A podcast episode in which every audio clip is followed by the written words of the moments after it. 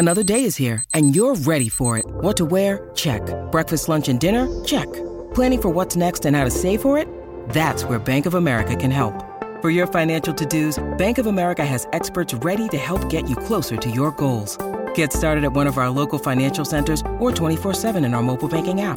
Find a location near you at bankofamerica.com slash talk to us. What would you like the power to do? Mobile banking requires downloading the app and is only available for select devices. Message and data rates may apply. Bank of America and a member FDIC. It's teaser time for week eight of the NFL season presented by Betfred right here on the Hammer Betting Network. Quick recap of last week. We went one and one a little sweaty on the Sunday teaser. Uh, the Cowboys did their job late, and uh, the Seahawks did their job fairly easily. And we lost the same game teaser on Sunday Night Football after the Dolphins and the Steelers combined to score zero points in the second half. So we will look to go 2 and 0 here this week. Keep in mind here, guys, you can track all the bets on the show by downloading the Bet Stamp app. Find us there under the name. What else? Teaser time. So interesting week for teasers. You know, there's not a single team in that coveted minus six to minus eight and a half point range that you can tease down. So you got to do some digging this week as teaser betters, and uh, there's quite a few spots I actually like here. So let's get right into the action. You know the drill. My five favorite teaser legs. I'm going to take the top two and put them on a ticket together. I also have a same game teaser for Monday Night Football. So let's start things off by teasing the Washington football team. I refuse to call them the Commanders from plus three all the way up to plus nine versus the Colts. So classic spot here. In one corner, we got a big old pile of horse shit. The other corner, we got a big old pile of bullshit. I'm going to take the pile of shit that I can tease all the way up to plus nine. So you take a look at the Colts here this season wins of seven, three, and three. So not really pulling away from anyone. Meanwhile, Washington, their defense is starting to come on strong here ranking fourth in yards allowed per play over its last three games, number one in the NFL in opponent third down conversion percentage over their last three games. So I like their chances here versus Sam Ehlinger and a brutal offensive line for the Colts. Next up, we're going to take the Bears from plus nine and a half, tease them all the way up to plus 15 and a half in Dallas versus the Cowboys. So First of all, I don't understand why Dallas was minus seven in their game versus the Lions, but minus nine and a half here versus the Bears. Are the Lions two and a half points better than the Bears?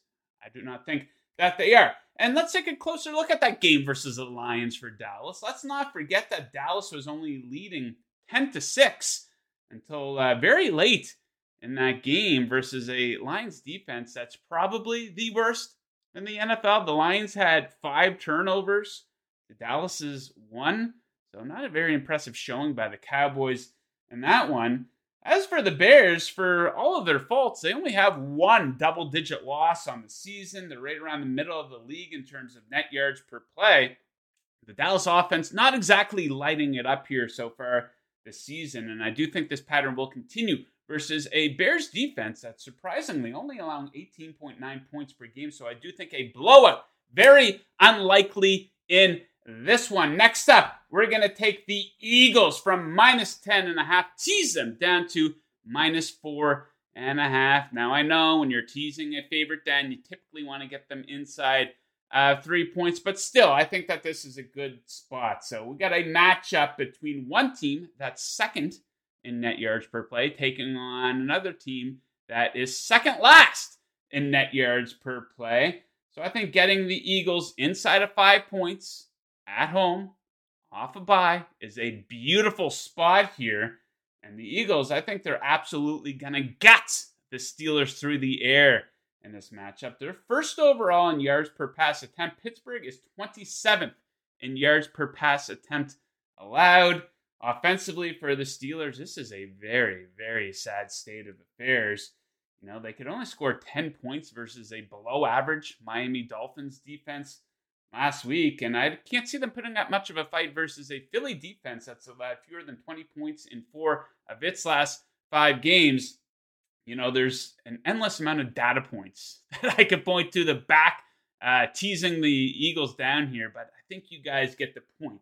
Okay, let's get into official teaser ticket territory. Uh, my first leg, I am teasing up.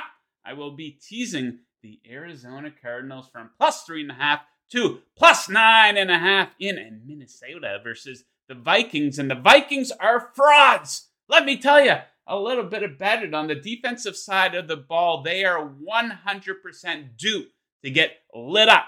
And I hope it comes in this game. So check them out. They rank 30th in yards allowed per play after facing the likes of the Packers, the Lions, the Bears, Andy Dalton, and the backups for the Miami Dolphins. Yet they're pretty lucky, only allowing 19.9 points per game. So, in terms of specifically where Arizona can find their edge in this game, I think that edge will come through the air. Minnesota dead last in yards allowed per pass attempt uh, versus that list of teams that I just went through. Not very good. It's actually quite horrible. So I don't think it should come as much of a shock that Kyler Murray's best QB rating of the season came in the game where DeAndre Hopkins returned.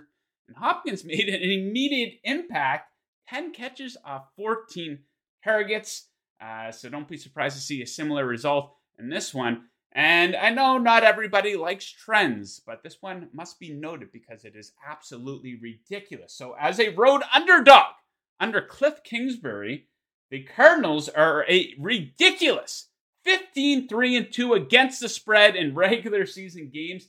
They've also been an outright winner in eight straight road eight straight games as an underdog in the road going back to week 1 uh, last season. So there's something about this spot for the Cardinals where they absolutely clean up, and we're getting them up to plus nine and a half. So we will take the Cardinals and we will pair them with the New Orleans Saints, who will take from plus one and a half all the way up to plus seven and a half. So two big edges for the Saints in this game versus the Raiders. So the Saints, fourth in opponent, third down conversion percentage versus 26 for uh, so expect the Saints to be able to get more stops in this game. Also, the Saints offense, one of the best in all of the NFL in the red zone, ranking sixth in red zone TD conversion percentage versus the Raiders, who are dead last in that category defensively. So expect touchdowns, not field goal attempts, if the Saints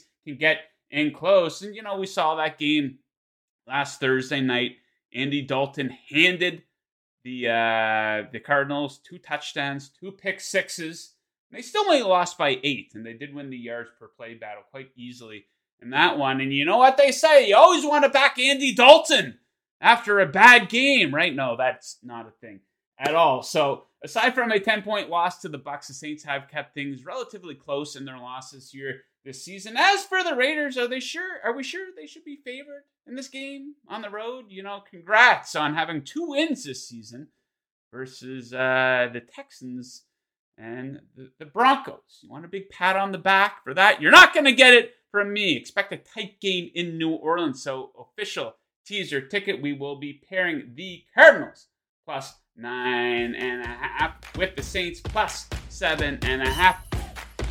Dogs don't stop here at teaser time. Let's get right into the same game teaser. Monday Night Football, baby. And like I said, dogs don't stop. Let's take the Cleveland Browns up to plus nine and a half, and pair that with the over, which we will take down to 41 points versus the Bengals. So, outside of that ugly loss to the Patriots a couple weeks ago, the Browns have been in every game that they played in this season, with four losses coming by three points or less. Pretty impressive stuff. So I think that they will find their edge on the ground in this game versus a Bengals team that's struggling against the run allowing 5.4 yards per carry over its last three games. Additionally, Kevin Stefanski has owned Zac Taylor. They faced off uh, four times, four head to heads between the two since uh, Stefanski became head coach of the Browns.